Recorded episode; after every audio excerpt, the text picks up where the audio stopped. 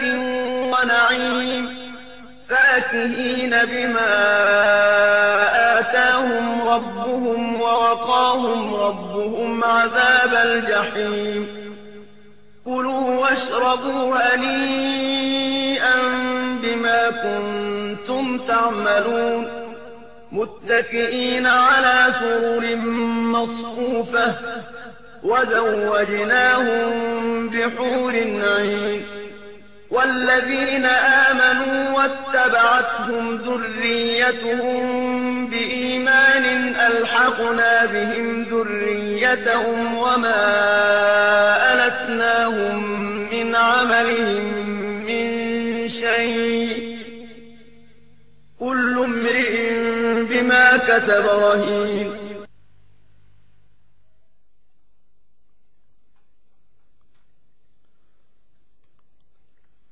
إن الحمد لله تعالى نحمده ونستعين به ونستغفره ونعوذ بالله تعالى من شرور أنفسنا وسيئات أعمالنا. من يهد الله تعالى فلا مضل له ومن يضلل فلا هادي له. وأشهد أن لا إله إلا الله وحده لا شريك له وأشهد أن محمدا عبده ورسوله. أما بعد فإن أصدق الحديث كتاب الله تعالى وأحسن الهدي هدي محمد صلى الله عليه وآله وسلم وشر الأمور محدثاتها وكل محدثة بدعة وكل بدعة ضلالة وكل ضلالة في النار. اللهم صل على محمد وعلى آل محمد كما صليت على إبراهيم وعلى آل إبراهيم في العالمين إنك حميد مجيد وبارك على محمد وعلى آل محمد كما باركت على إبراهيم وعلى آل إبراهيم في العالمين إنك حميد مجيد. فأهلا ومرحبا بكم أيها الإخوة الكرام في أول حلقة من حلقات هذا البرنامج زهر الفردوس.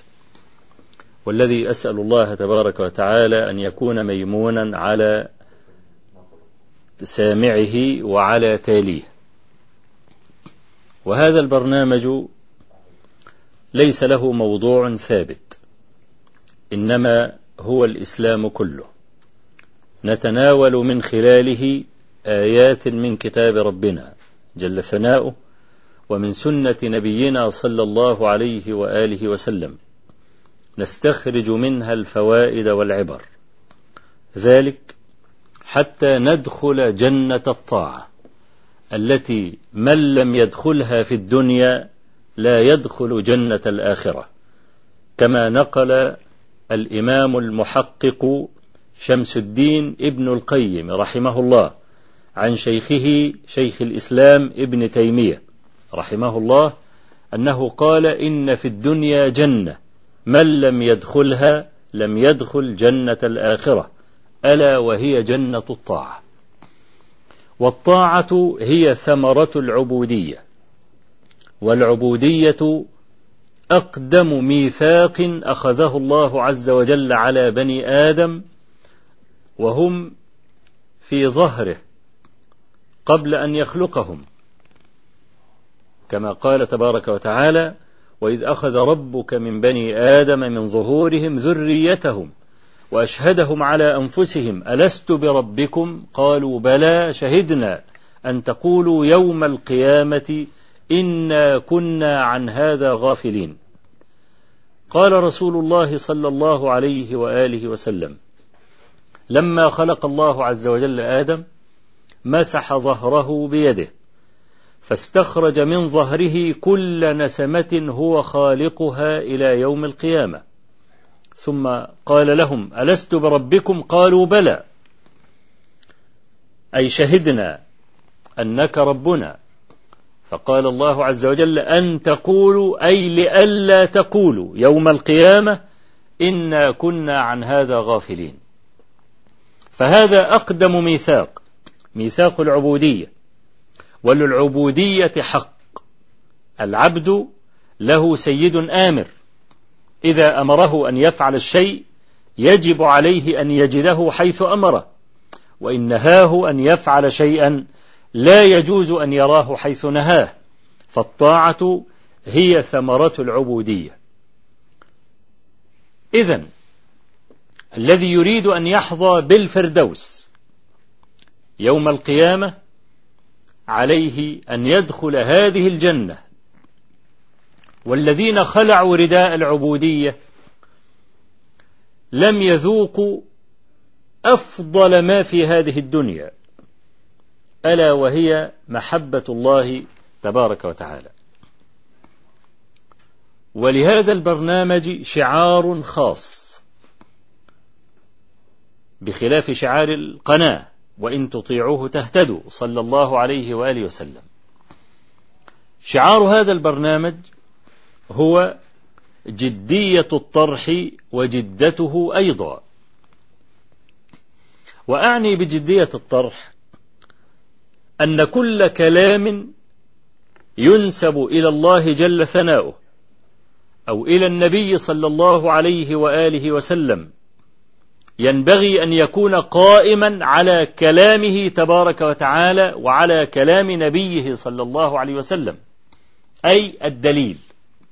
كل مسألة تعزى إلى الدين يجب أن يقيم القائل عليها دليلا.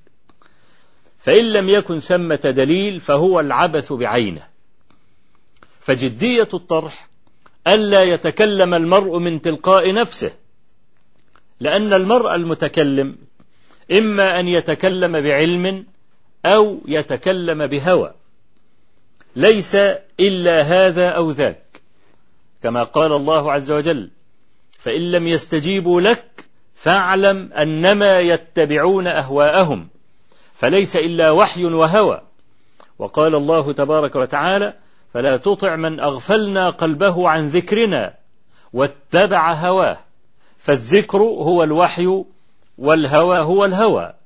وقال تعالى يا داود إنا جعلناك خليفة في الأرض فاحكم بين الناس بالحق ولا تتبع الهوى فيضلك. فليس إلا وحي وهوى. فإن لم يقم المرء كلامه على ساق النص فلا بد أن يكون متبعا لهواه أو هو مخطئ على كل حال حتى وإن كان رجلا فاضلا فإن الفاضل قد يخطئ. فالمقصود بجدية الطرح أننا نعيد بهاء الدين مرة أخرى ونعيد بهاء المسألة بأن نقيمها على ساق النص. فما من قول إلا وننصب عليه دليلا. رائدنا في هذا هو اتباع النبي صلى الله عليه وآله وسلم. قال تعالى وما آتاكم الرسول فخذوه وما نهاكم عنه فانتهوا. وقال تعالى فليحذر الذين يخالفون عن أمره أن تصيبهم فتنة أو يصيبهم عذاب أليم. أراد رجل أن يحرم من مسجد النبي صلى الله عليه وسلم ولا يحرم من ذي الحليفة ميقات أهل المدينة. فذهب يستشير الإمام مالكا رحمه الله. قال إني أريد أن أحرم من المسجد ولا يريد أن يحرم من الميقات حتى يستفيد ببركة المشي محرما من المسجد إلى الميقات. فقال له مالك رحمه الله لا تفعل فإني أخشى عليك الفتنة. فقال يا أبا عبد الله وأي فتنة في هذا؟ بضع خطوات أزيدها أرجو بركتها. أفتتن بها؟ قال له ولم لا؟ ألم تسمع قول الله عز وجل فليحذر الذين يخالفون عن أمره أن تصيبهم فتنة أو يصيبهم عذاب أليم. وأي فتنة أعظم من أن تظن أنك سبقت إلى فضيلة لم يفعلها رسول الله صلى الله عليه وآله وسلم. فالله عز وجل أوجب طاعة نبيه علينا صلى الله عليه وآله وسلم وحذرنا من مخالفة أمره. وجعل علامة الإيمان أن تستمسك بغرزه صلى الله عليه وسلم. ولا تتقدم بين يديه بقول ولا بفعل. والأئمة جميعا في هذه الجزئية محل اتفاق. لم يخالف في هذا أحد مطلقا. من الأئمة المرضيين الذين جعل الله عز وجل لهم لسان صدق في هذه الأمة. والكلمة الشهيرة التي طارت كل مطار وتداولها الأئمة جيلا بعد جيل. إذا صح الحديث فهو مذهبي قلت به أو لم أقل.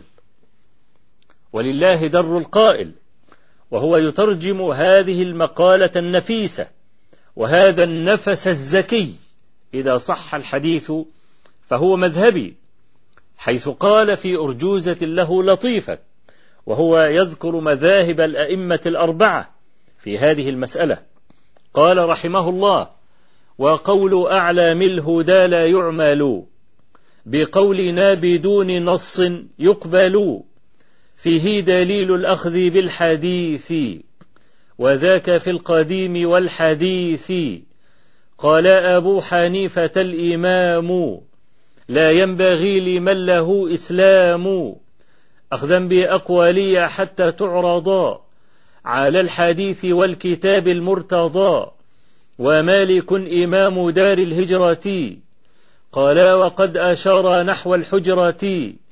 كل كلام منه ذو قبول. ومنه مردود سوى الرسول. والشافعي قال إن رأيتم قولي مخالفا لما رويتم من الحديث فاضربوا الجدار بقولي المخالف الأخبار. وأحمد قال لهم لا تكتبوا ما قلته بل أصل ذاك فاطلبوا. فانظر ما قالت الهداة الأربعة واعمل بها فإن فيها منفعة لقمعها لكل ذي تعصب. والمنصفون يكتفون بالنبي صلى الله عليه وآله وسلم. فجدية الطرح ألا نغادر الدليل حتى وإن سخط الناس. لأننا نعلم أنه حدث تحول عظيم على مدار القرون وأنه ظهرت جماعة يتتبعون رخص العلماء فيفتون العوام بها. ولا أقصد بالرخصة الرخصة الشرعية التي قام الدليل على ثبوتها. لا أنا لا أعني هذا. إنما أعني بالرخصة الزلة. فكل عالم له زلة حتى وإن كان جليلا فاضلا. فلا نهدر مكانته ولا نتبعه في زلته.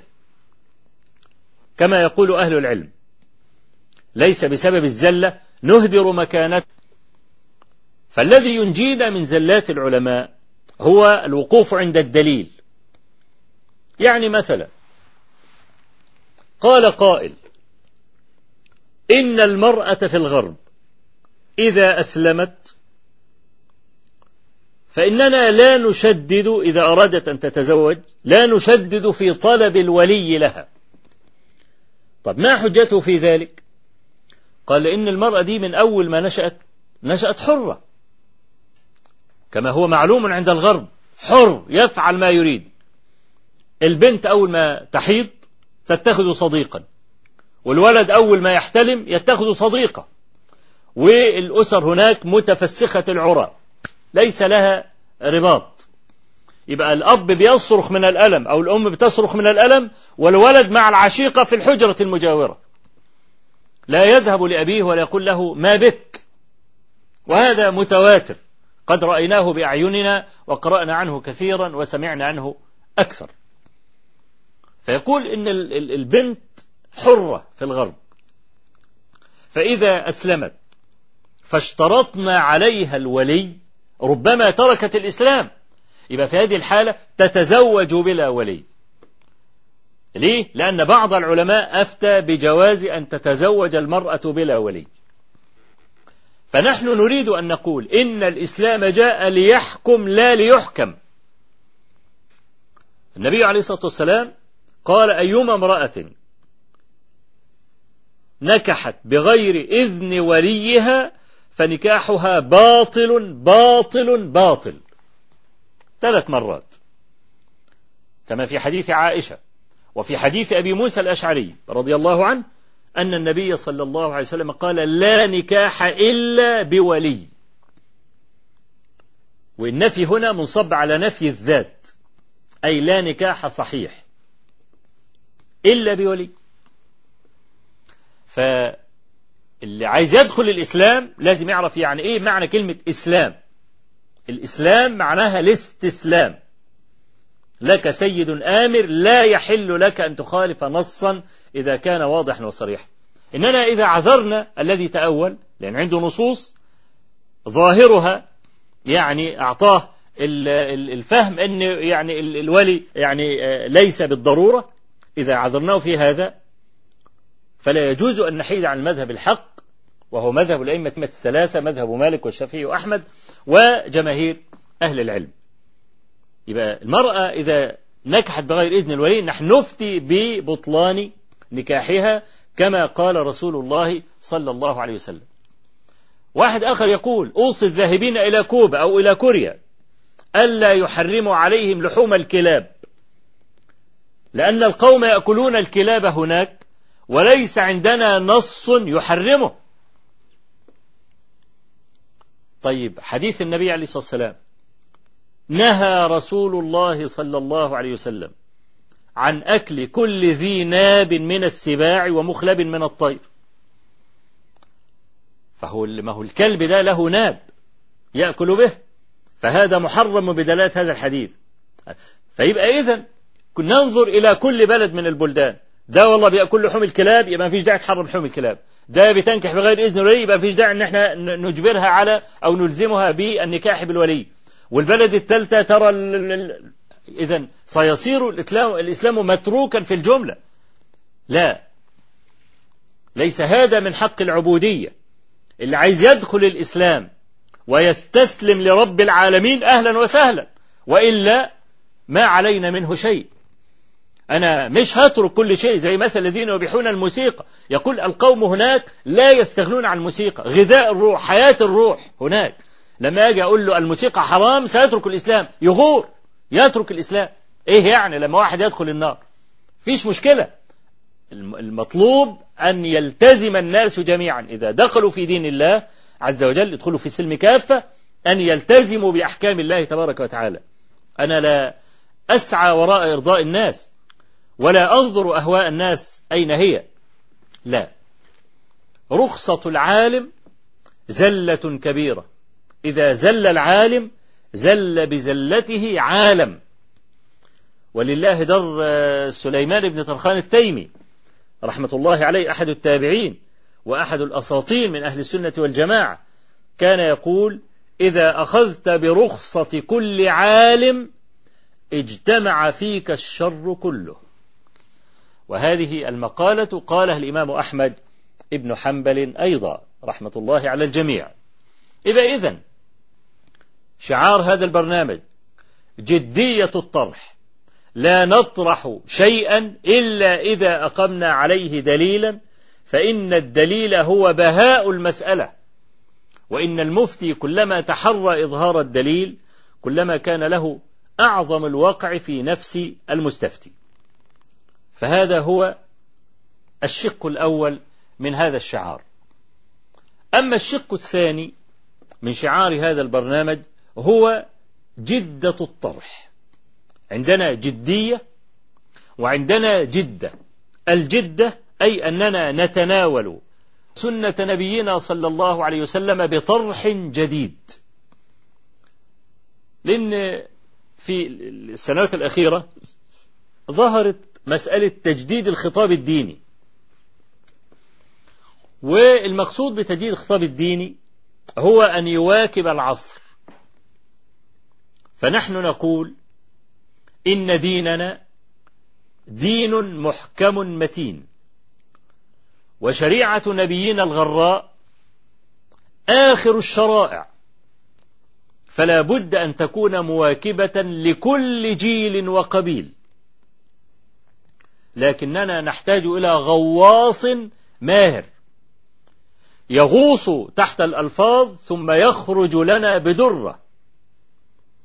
فهذا هو الجدة في الطرح أيضا. وأريد أن أقول بهذا القول نرد على الذين رد عليهم العلماء قديما كابن القيم رحمه الله وغيره عندما قالوا إن النصوص لا تفي بعشر ما يحتاجه الناس والتسعة أعشار في القياس. نقول هذا قول من لم يجرب كيف يتعامل مع نصوص الشرع. أخرج منه عشرات الأحكام. لكن الأمر كما قلت يحتاج إلى غواص ماهر. يعني مثلا عندنا الحافظ العلائي رحمه الله. له كتاب اسمه نظم الفرائد بذكر ما تضمنه حديث ذي اليدين من الفوائد. قرابة خمسمائة صفحة. تعرف حديث ذي اليدين؟ في الصحيحين حديث أبي هريرة. لا يتجاوز سبعة أسطر أو خم خم من خمسة أسطر لسبعة. وهو أن النبي صلى الله عليه وسلم صلى العصر يوما فسلم من ركعتين. فلما سلم خرج سرعان الناس جماعة المسرعين اللي بيخرجوا أول الناس في المسجد وفي القوم أبو بكر وعمر فاستند النبي صلى الله عليه وسلم إلى خشبة وهو مغضب. وفي القوم أبو بكر وعمر فهاباه أن يكلماه. فقام رجل في يديه طول عشان كده اسمه ذو اليدين. لقب بذي اليدين. فقال يا رسول الله أقصرت الصلاة أم نسيت؟ قال ما قصرت وما نسيت. ثم توجه إلى الناس فقال أصدق ذو اليدين؟ قالوا أجل يا رسول الله. فصلى ركعتين وسلم ثم سجد للسهو. أهو ده الحديث. الإمام صلاح الدين العلائي استخرج من هذا الحديث عشرات الفوائد التي ملأت رحمه الله. يقول دخلت على شيخي محي الدين الكفيجي أنا أحد علماء العربية المعتبرين الكبار قال فسألني المتحدث والسيوطي. قال فسألني. فقال لي اعرب زيد قائم. فقلت له يا أستاذ أرجعنا إلى زمان الكتاتيب. إيه زيد قائم مبتدأ وخبر يعني. الكلام ده إنما يطرح على صبي لا يطرح على مثل جلال الدين السيوطي صاحب همع الهوامع شرح جمع الجوامع أو صاحب الأشباه والنظائر في علم العربية. يعني السيوطي كان معروف وكان يعني يعني يعتد بنفسه جدا في علم العربية. فقال له شيخه محي الدين في زيد قائم مئة وسبعة عشر وجها في العربية. مئة وسبعة عشر وجها في العربية في زيد قائم فلم يقم السيوطي من مجلسه حتى أملى عليه شيخه المئة وسبعة عشر وجها في العربية. المسألة دي عايزة غواص تحتاج إلى غواص. فالنص الواحد يمكن أن نخرج منه بعشرات الفوائد. لكنها كما قلت تحتاج إلى رجل له دربة في التعامل مع النص. فهذا هو الذي سأظهره إن شاء الله تبارك وتعالى في هذا البرنامج في التعامل مع أي نص من كتاب ربنا جل ثناؤه أو من صحيح سنة نبينا صلى الله عليه وآله وسلم. فشعارنا في هذا البرنامج هو جدية الطرح وجدته أيضا. ونتناول اليوم إن شاء الله تبارك وتعالى حديثا آه، مشهورا عند الجماهير لكننا سنتناوله بشعار هذا البرنامج وربما استلفت نظر من يسمعه أو من يراه هذه الطريقة الحميدة إن شاء الله تبارك وتعالى. وهذا الحديث يرويه قتادة ابن دعامة السدوسي. عن أبي الصديق الناجي بكر بن عمرو عن أبي سعيد الخدري رضي الله عنه. وقد رواه عن قتادة ثلاثة شعبة بن الحجاج الإمام الكبير أبو بسطام إمام أهل البصرة. وحديثه في الصحيحين. ويرويه أيضا هشام الدستوائي وحديثه في صحيح مسلم. وثالثهم همام بن يحيى وحديثه عند ابن ماجة والإمام أحمد. وأنا أضم زوائد كل رواية وأسبك الحديث سبكا واحدا. وهذا الحديث يقول فيه النبي صلى الله عليه وآله وسلم كان رجل في من كان قبلكم قتل تسعة وتسعين نفسا. فقال دلوني على أعلم أهل الأرض أو قال فسأل عن أعلم أهل الأرض. فدلوه على راهب. فقال إني قتلت تسعة وتسعين نفسا. ألي توبة؟ فقال له أبعد تسعة وتسعين نفسا لك توبة؟ فانتضى سيفه فقتله فأكمل به المئة. ثم عرضت له التوبة. فسأل عن أعلم أهل الأرض. فدلوه على راهب عالم. فقال له إني قتلت مئة نفس. ألي توبة؟ قال ويحك. أو كما في الرواية الأخرى قال نعم. ومن يحجب عنك باب التوبة اخرج إلى أرض كذا وكذا فإن فيها قوما صالحين فاعمل معهم. فخرج الرجل وقد ناء بصدره إلى الأرض التي أمره الراهب أن يذهب إليها فلما نصف الطريق أي وصل إلى منتصفه قبض أي مات. فاختصمت فيه ملائكة الرحمة وملائكة العذاب. فقال إبليس أنا أولى به إنه لم يعصني ساعة قط. وقالت ملائكة الرحمة إنه خرج تائبا بقلبه إلى الله جل, جل وعلا. فأرسل الله عز وجل إليهم ملكا فجعلوه حكما بينهم. فقال لهم قيسوا المسافة بين الأرضين فإلى أيتهما كان أقرب فهو من أهلها. وقال الله عز وجل للأرض قال لهذه أن تباعدي ولهذه أن تقربي. فقاسوا المسافة بين الأرضين فوجدوه أقرب إلى أرض المغفرة بشبر واحد فغفر له فدخل الجنة.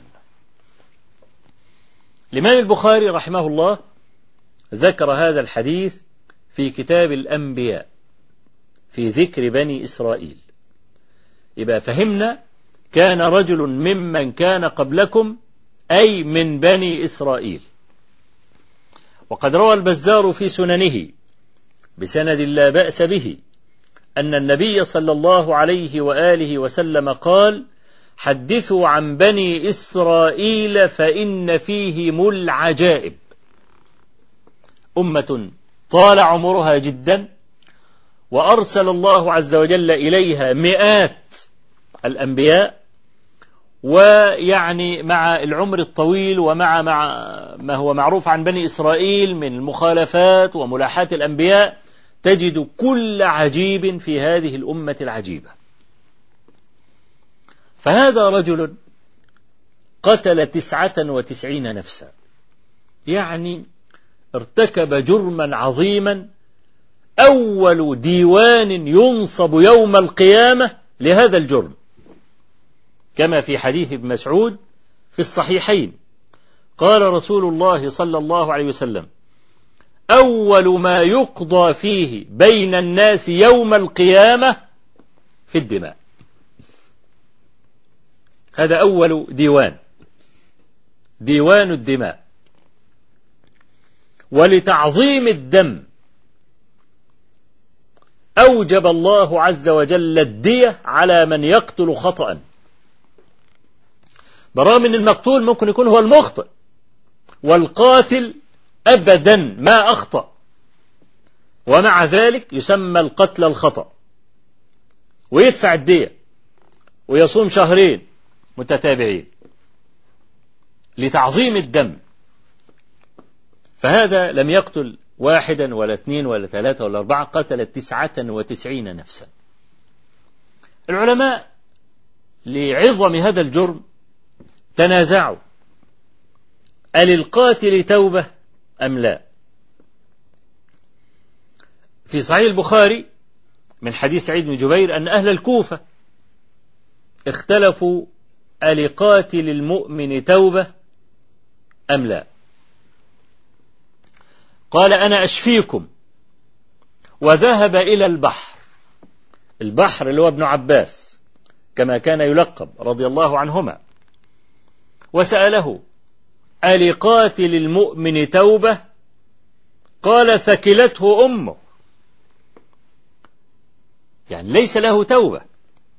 وتلا قوله عز وجل ومن يقتل مؤمنا متعمدا فجزاؤه جهنم خالدا فيها وغضب الله عليه ولعنه وأعد له عذابا عظيما. جمع عليه خمسة عقوبات.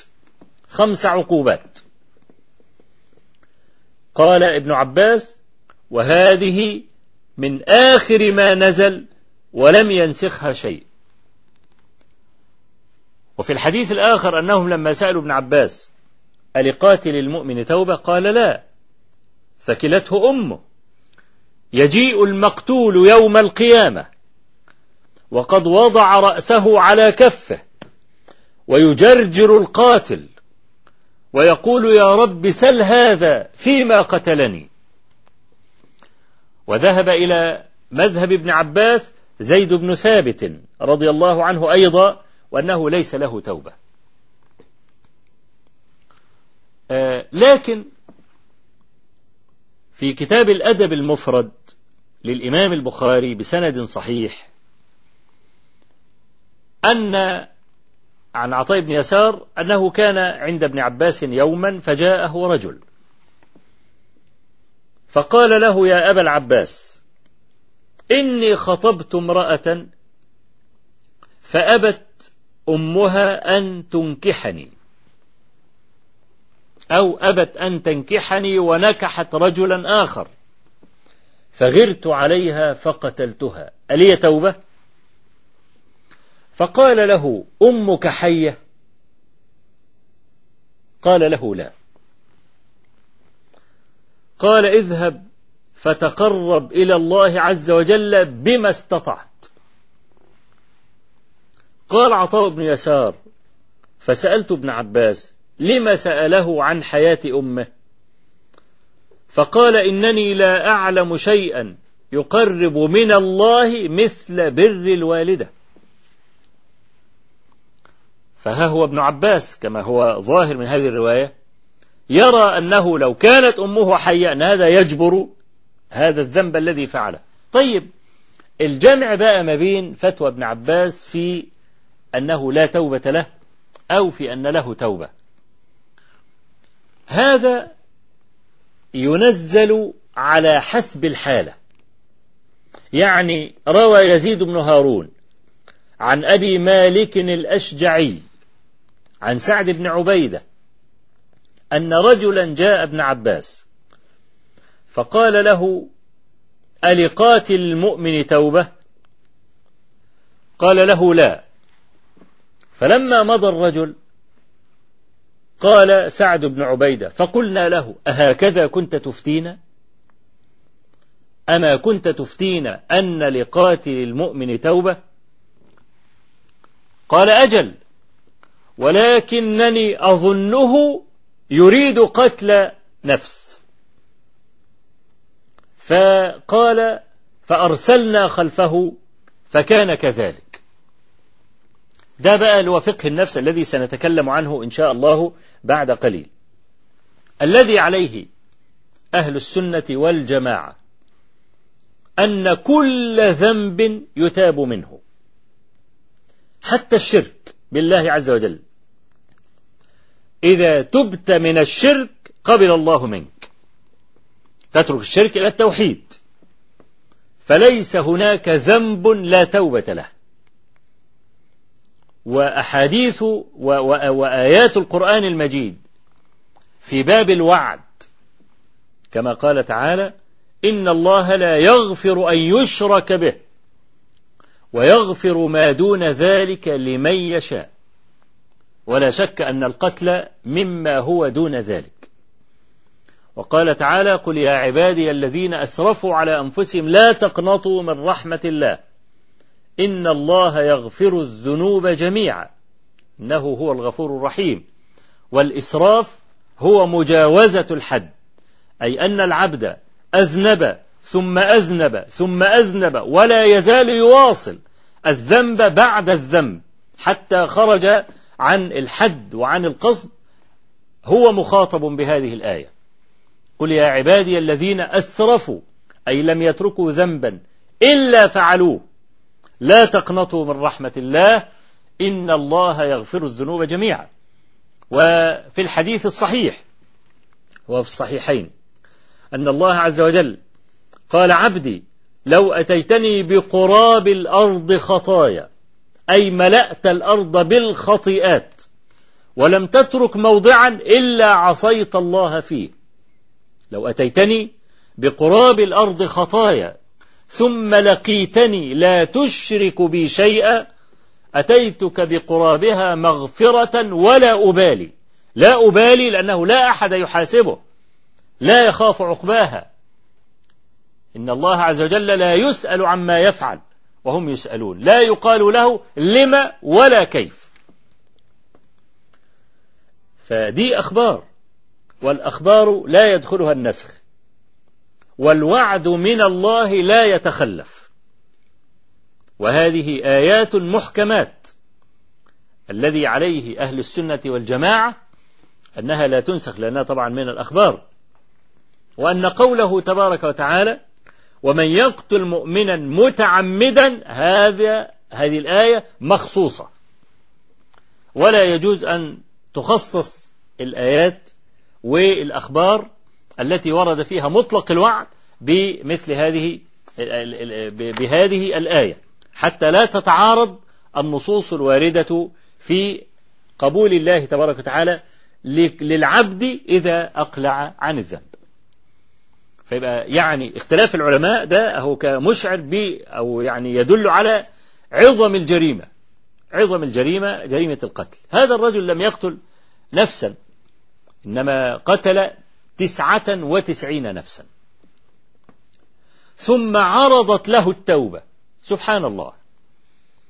يعني حتى وإن كان الذنب عظيما بادر إلى ربك بادر إلى ربك. يعني يجيئني مثلا بعض الذين اشتغلوا بالفن ويريد أن يتوب فيثبطه الشيطان سواء كانت امرأة أو رجل. طبعا المرأة أطم بالذات إذا كانت بتمثل بقى أدوار الغرام والكلام اللي بيحصل في الأفلام. فيقول لها طيب أنت احتجبتي واستترتي وأنت عارية على شرائط الفيديو وعلى السيديهات والكلام ده في البيوت. فما عسى أن تفعلين بتوبتك. فهو يثبطها عن التوبة. وإنها تأخذ يعني آه يعني المسألة بجدية وقدما إلى الله عز وجل حتى يثبطها ويرجعها مرة أخرى. الإنسان إذا يعني أدركه اليأس وفقد كل شيء خلاص استوى عنده الدر الثمين بالخرز المهين. عادش يعني لا يلوي على شيء. ف... فبنقول الذنب مهما كان عظيما. شوف السلف لهم كلمة جميلة. أرجو أن تفهم فهما صحيحا. وأظن ال... الذي قاله هو بلال ابن سعد أو يحيى ابن معاذ. واحد من السلف الكبار. قال رب معصية أورثت ذلا وانكسارا ورب طاعة أورثت عزا واستكبارا. يعني من المحن تأتي المنح. ممكن ذنب يدخل صاحبه الجنة. طب إزاي؟ لا يزال خائفا. فيجد في العمل. لعل الله عز وجل يقبل منه ويقيل عثرته ويغفر زلته. فبعد ما يصل إلى درجة معينة من العمل يدركه الخوف. فيقوم يعمل مرة أخرى ويجد في العمل. فلا يزال مجدا حتى يكون هذا الذنب سببا لدخوله الجنة. ورب مع ورب طاعة أورثت عزا واستكبارا. آه مطيع رجل متصدق يقوم الليل يأمر بالمعروف ينهى عن المنكر يعلم الناس. فقد يغتر بعمله هذا فيكون هذا سببا في خذلان. فعرضت له التوبة بعدما قتل تسعة وتسعين نفسا كان يذبحهم ذبح النعاج. وطبعا الإنسان إذا اتعود أن يذبح آدميا خلاص بيبقى قلبه كأنه قد من حجارة بل الحجارة يتفجر منها الأنهار. والحجارة تهبط من خشية الله. يكون قلبه أشد من الحجارة. ومع ذلك عرضت له التوبة. حتى لا ييأس امرؤ أبدا من ذنب. فقال دلوني على أعلم أهل الأرض. وهذا دلالة على أنه مسدد. ليه؟ لأنه سأل, سأل عن أعلم أهل الأرض. والعلم كله سؤال وجواب. وكما قال القائل حسن السؤال نصف العلم. النصف الثاني هو الجواب عن هذا السؤال. وعلاقة الجواب بالسؤال بالجواب كعلاقة الصوت بالصدى. يعني يحكون قديما أن بعض الصبيان خرج إلى الغابة ليصطاد. وبعدين هو ماشي في الغابة صرخ. الصراخ بتاعه ده كان له صدى. فاستمع فإذا صدى صرخ مرة أخرى فجاءه الصدى نفس الصرخة بتاعته. فظن أن ولدا آخر يعني يحاكي صوته أو أنه يعيبه. فقال من أنت؟ فالصوت رجع له الصدى من أنت؟ قال قل لي من أنت. أم رجع له برضه الصدى قل لي من أنت. فقال إنك حقا قبيح. فأم رجع له برضه الصدى إنك حقا قبيح. فاغتاظ. مين بقى اللي بيعنده؟ أخذ بقى عصاية وقعد يدور على هذا الغلام الذي يعانده. فلم يجد شيئا فرجع إلى أمه كاسف البال. قالت ما لك يا بني؟ أراك كاسف البال. حكى لها الحكاية. أنا كان في ولد بيعكسني وبيعاندني وكل ما أقول له من أنت يقول له قلت له أنك حقا قبيح. قال أنك حقا قبيح. فتبسمت الأم وقالت يا بني إنه لم يكن ثمة أحد إنما هو رجع الصدى. ولو قلت حسنا لسمعت حسنا. يعني هو قال له إنك حقا قبيح مترجعها له إنك حقا قبيح. لو قال حسنا كلاما حسنا لسمع كلاما حسنا. هي العلاقة ما بين السؤال وما بين الجواب كالعلاقة بين الصوت والصدى. الرجل ده كان مسددا عندما سأل هذا السؤال.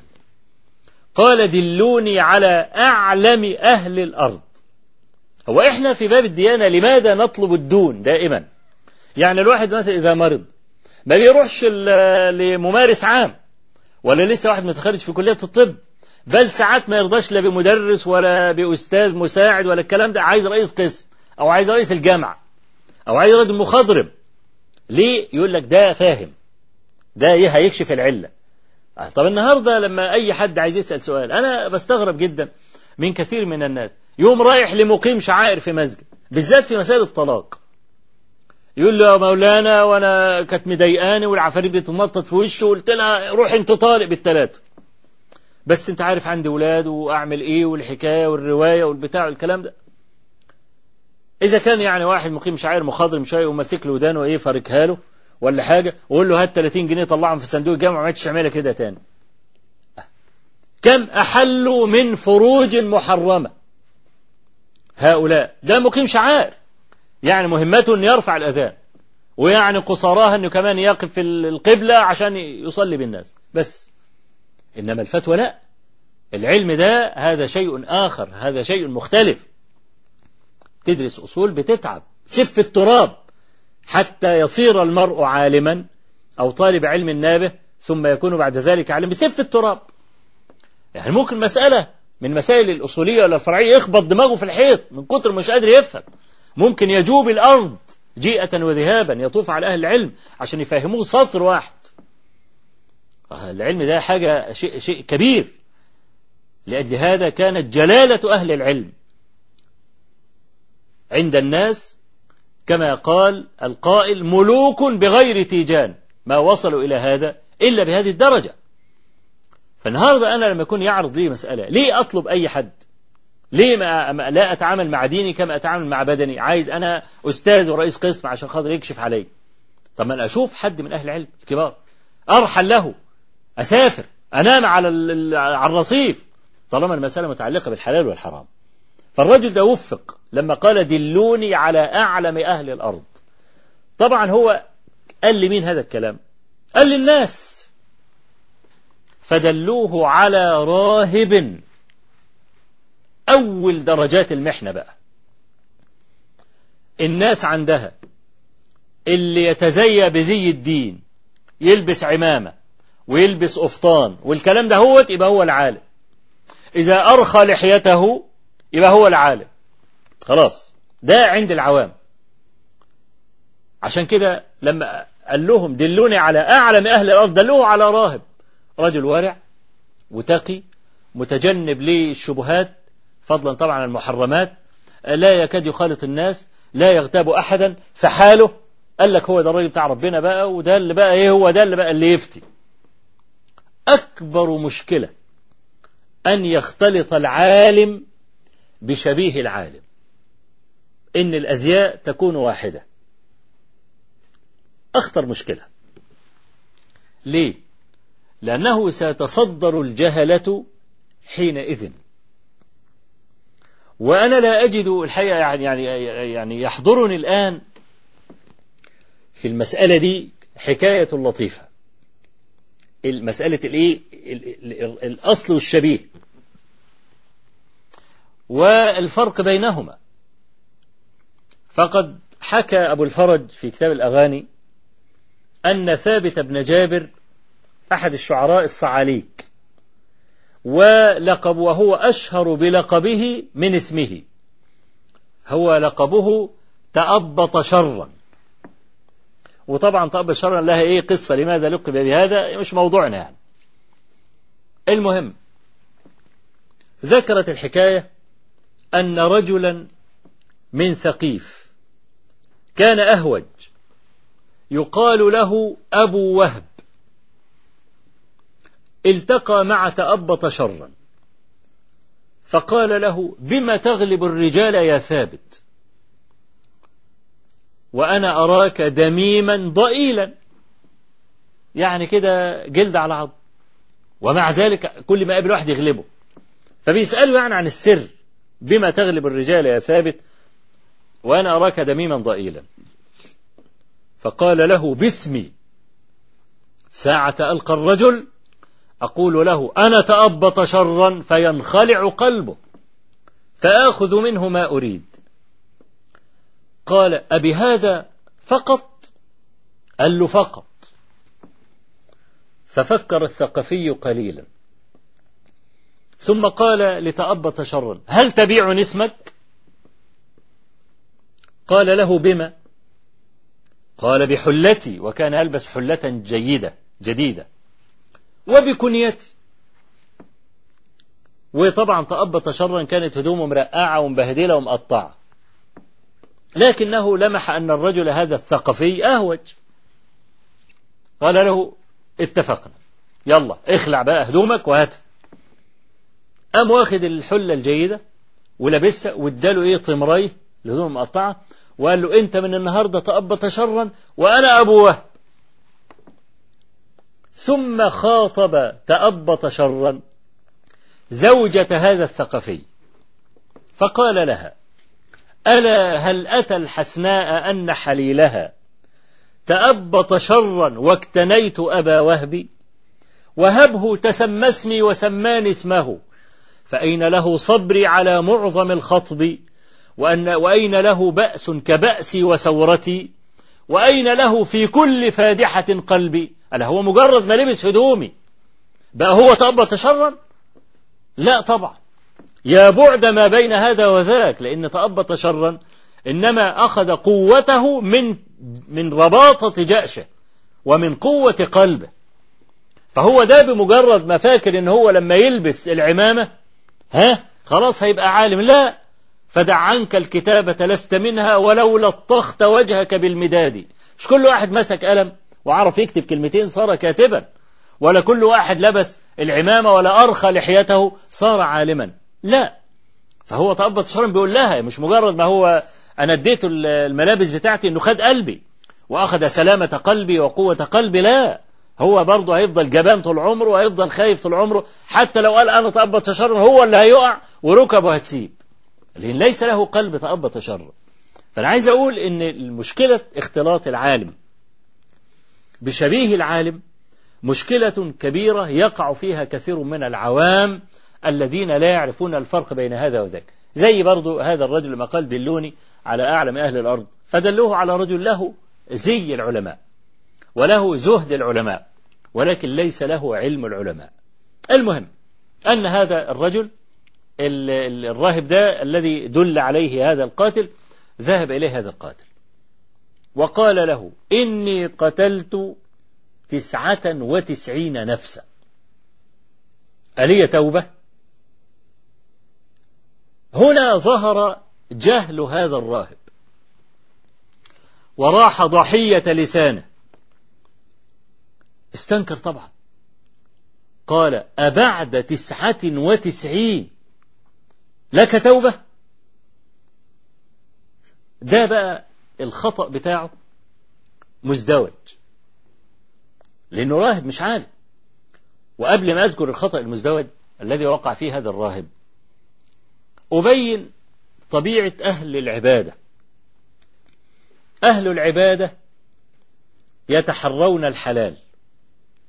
قد يتركون معظم الحلال لشبهة فضلا عن الحرام. كما قيل وينسب إلى أبي حنيفة ولكن لم أقف يعني على السند الذي يثبت ذلك لكنني سمعت هذا من بعض أهل العلم. إن أبا حنيفة رحمه الله جاءه رجل فقال إنه سرقت شاتي. كان عنده جدي كده أو شاة سرقت. فذهب أبو حنيفة رحمه الله أو صاحب هذه القصة إلى قصاب. رجل من اللي بيعرف سن الإيه؟ سن الماعز. وقال له طيب يعني الشاة أقصى عمر للشاة أو للجدي. كم سنة؟ قال له مثلا خمس سنوات ست سنوات عشر سنوات. فحرم على نفسه أكل لحوم الشياه عشر سنوات في البلد دي حتى لا يدخل بطنه لحم هذه الشاة ولو كان خطأ. آه الإنسان له أن يتورع ما شاء لكن لا يجوز لأحد أن يفتي بهذا. ورع المتقين لا يثبت حكما. آه تورع لكن الحلال والحرام ده موضوع ثاني فالذي مثل يتصور أنه يترك كثيرا من الحلال لشبهة. لو جاءه رجل وقال قتلت إنسانا وأخذت ما معه من المال مثلا. ده ده ده ممكن يحتمل؟ لا ما ما ممكن يحتمل مطلقا. فعشان كده إحنا بنقول إيه؟ بنقول أن ورع المتقين لا يثبت حكما. يبقى الرجل ده راح ضحية لسانه بسبب أنه أولا ليس فقيه النفس. ليس فقيه النفس. ده رجل قاتل قتل 99 بني آدم. 99 بني آدم. يعني لو ذبح كمان 99 لن يهتز له رمش ولن يهتز له طرف. فيبقى كان المفروض يداري يبقى عاقل يعني يداري. يعني يقول له طيب دعني أراجع طب دعني أسأل. لكن ما يقولوش كده. بعد تسعة وتسعين نفسا ألك توبة؟ إزاي؟ فلذلك الرجل انتضى سيفه وقتله وأكمل به الماء. ده أول خطأ أخطأ فيه هذا الراهب. الخطأ الثاني الذي أخطأ فيه هذا الراهب أنه أفتى فيما ليس من حقه أن يفتي فيه. وهذا يعني الموضوع. أنا سأتركه إن شاء الله بعد فاصل قصير. وأعود إليكم إن شاء الله تبارك وتعالى.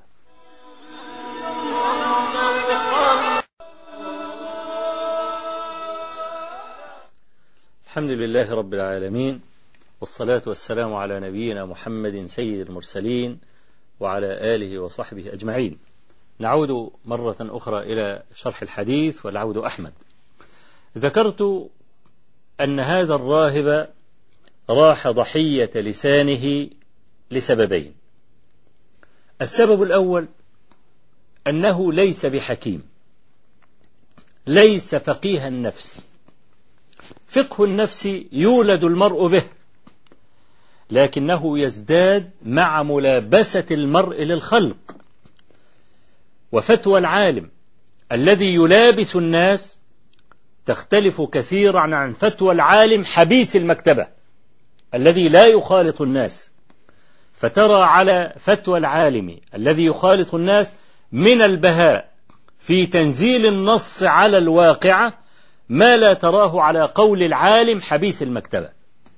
يعني أحيانا يأتيني الرجل يقول له والله أنا امرأتي تسبني بأقزع الألفاظ وتبصق في وجهي وتضربني. آه والله في ناس قالوا لي كده. في ناس يعني تضربني. ومرة واحدة مسكت السكين لزوجها. وبتشتغل يقول أعود من الشغل. تقول له أبدا. طلاقي في مقابل ترك للعمل. بيجي يسألني طب يا مولانا إيه رأيك؟ أطلقها ولا بلاش؟ أنا بقول له يا ابني اطلقها ليه؟ مش عندك ولاد. يا أخي عيش والصابرين على خير وخليك طيب والكلام ده. لأن اللي يسأل السؤال ده هو بعد البهدلة اللي أنا قلتها ده ما ينفعش إنه يجي يسألني وأقول له طلقها لأن مش هيعرف يطلقها. خلاص؟ يبقى ده الراجل ده يعيش هو بس عايزك إيه؟ تطمنه. عايز بس تديله سبيبة كده عشان يقدر يعيش بيها. وإلا أي رجل تسري دماء الرجولة في عروقه ما يتحملش الكلام ده.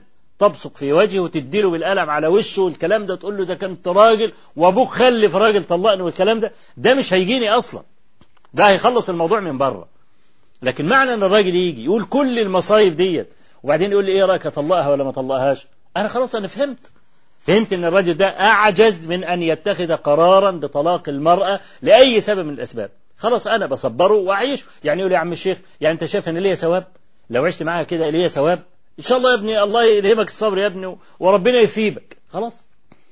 فأنا عايز أقول الفقه النفس تنزيل النص على واقع المستفتي. تنزيلا صحيحا بالضوابط الشرعية طبعا المعروفة ده العلماء بيسموه فقه النفس. ده لأنه رجل راهب متعبد ملوش علاقة بالفتوى ليس له علاقة بالناس إن كره منهم خلقا تجنبهم فبالتالي ليس عنده هذه الموهبة. على طول قال له 99 واحد قتلتهم وليك لبس التوب امشي اخرج من هنا. على طول انتضى سيفه وأكمل به الماء. وبعدين عرضت له التوبة مرة أخرى. وهذا من لطف الله بعبده حتى لا ييأس إنسان قط مهما كان ذنبه عظيما.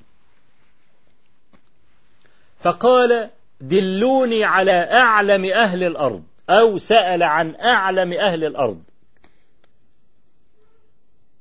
فدل على راهب عالم.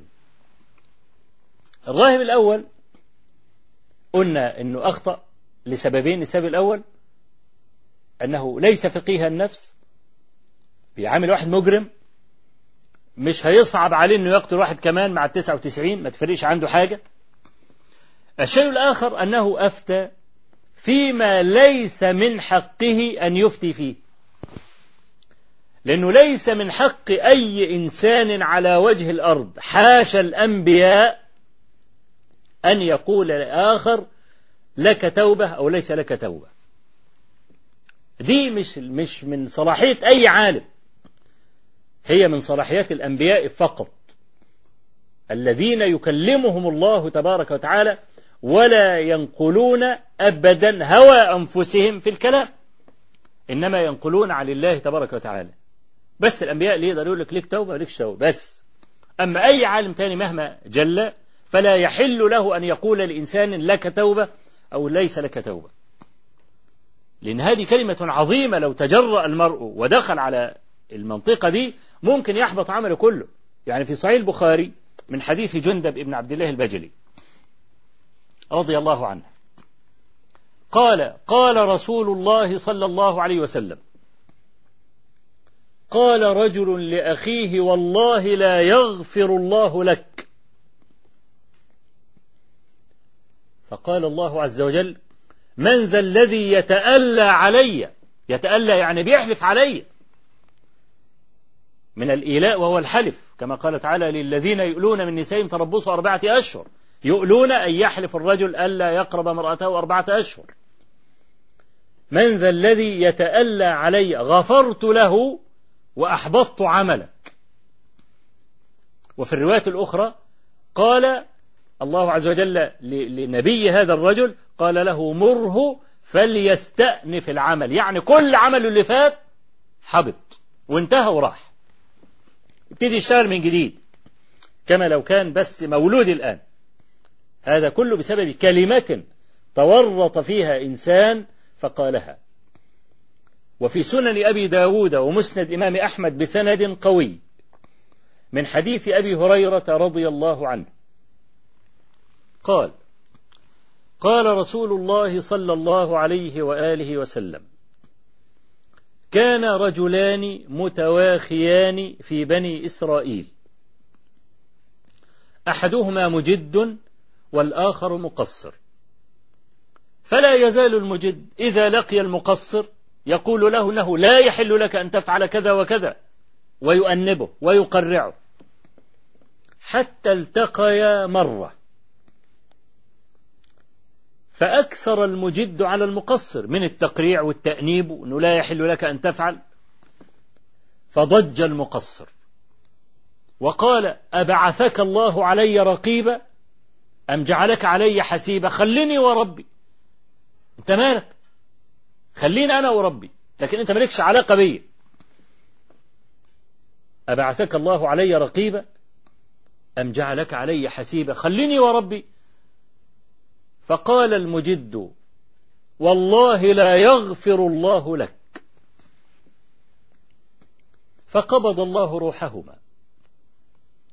وقال للمجد أكنت على ما في يدي قادرا أم كنت بي عالما خذوه إلى النار.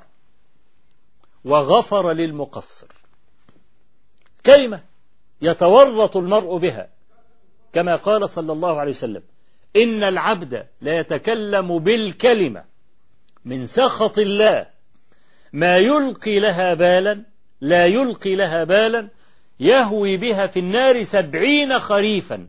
ما كان يظن أن تبلغ ما بلغت. عشان كده كان من مذهب أهل السنة والجماعة ألا نحكم على معين بجنة ولا نار. لا نقول فلان الفلاني من أهل النار أو فلان الفلاني من أهل الجنة إلا إذا كان عندنا نص صحيح عن النبي صلى الله عليه وآله وسلم في ذلك. يبقى نحن نحكم بمقتضى هذا النص. زي ما إحنا بنقول عشر البشرين بالجنة. ليه؟ لأن الرسول عليه الصلاة والسلام قضى لهم. عكاشة بن حسن الأسدي الذي يدخل الجنة يعني مع سبعين ألف بغير حساب ولا عقاب. مثلا آه، ثابت بن قيش بن الشماس. مثلا سعد بن معاذ. يعني من حكم له النبي صلى الله عليه وسلم بالجنة. أو حكم عليه بالنار ده اللي معنا في نص ننقله ونأثره عن رسول الله صلى الله عليه وسلم. أما فيما عدا ذلك فلا يجوز لأحد أبدا أن يقول فلان من أهل الجنة ولا فلان من أهل النار. يبقى إذن هذا الراهب كان جاهلا. أولا لأنه ليس فقيه النفس كان ممكن يتصرف ويحفظ حياته. الحاجة الثانية أفتى فيما ليس من حقه أن يفتي فيه. المهم هذا الرجل راح ضحية لسان. خلاص. وضحية جهله. عرضت التوبة لهذا القاتل مرة أخرى. دلوني على أعلم أهل الأرض أو سأل عن أعلم أهل الأرض فدل هذه المرة على راهب عالم. هكذا وصفه رسول الله صلى الله عليه وسلم. المرة الأولى لما قال دلوني أو سأل عن أعلم الناس دلوه على راهب المرة الثانية دلوه على راهب عالم. فدل على راهب عالم. فذهب إليه. فقال له إني قتلت مئة نفس. ألي توبة؟ قال ويحك. أو قال كما في الرواية الأخرى نعم. ومن يحجب عنك باب التوبة؟ اخرج إلى أرض كذا وكذا. فإن فيها قوما صالحين فاعمل معهم. شوف بقى الفرق الهائل بين فتوى هذا العالم وفتوى الأول. الرجل الراهب العالم الثاني ده جوابه على ثلاثة مقاطع. شوف جاوبه قال له إيه بقى؟ قال له ألي توبة؟ قال له نعم. أدي المقطع الأول. ومن يحجب عنك باب التوبة؟ أدي المقطع الثاني. أخرج إلى أرض كذا وكذا فإن فيها قوما يعملون الصالحات. فاعمل معه ألم يكن كافيا؟ المقطع الأول في الإجابة عن هذا السؤال. قال له ألي توبة؟ قال له نعم خلاص خلصت. لكن العالم ناصح. العالم ناصح. لا يتم الجواب ولا يتم النصح إلا بتمام هذا الكلام. هو يقول له نعم لك توبة. فممكن الرجل يتورط ويفضل جالس في البلد التي قتل فيها مئة نفس فربما يرجع مرة أخرى للعصيان كما سنذكره بعد ذلك إن شاء الله تعالى. فرأى أنه من تمام النصح إن هو يكمل له الجواب. والنبي صلى الله عليه وآله وسلم قال كما في حديث أبي هريرة إنما أنا لكم كالوالد يعلمكم. فالنبي صلى الله عليه وسلم أشفق على الأمة من الوالد على الولد.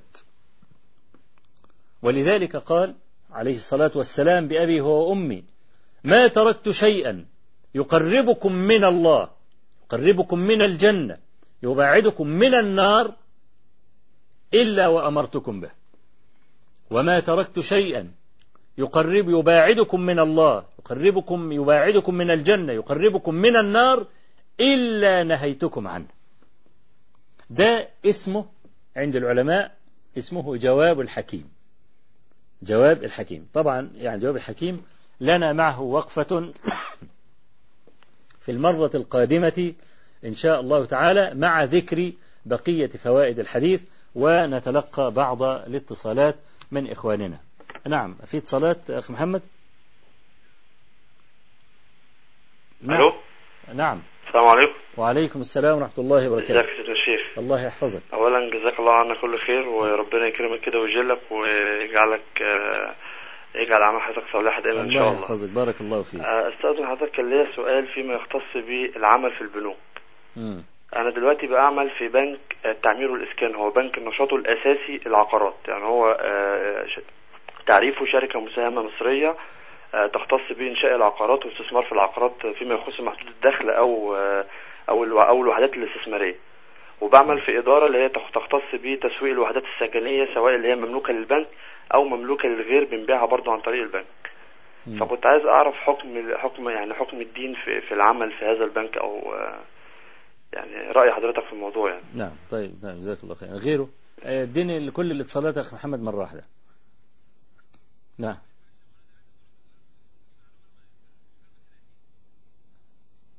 طيب يعني هو لي لي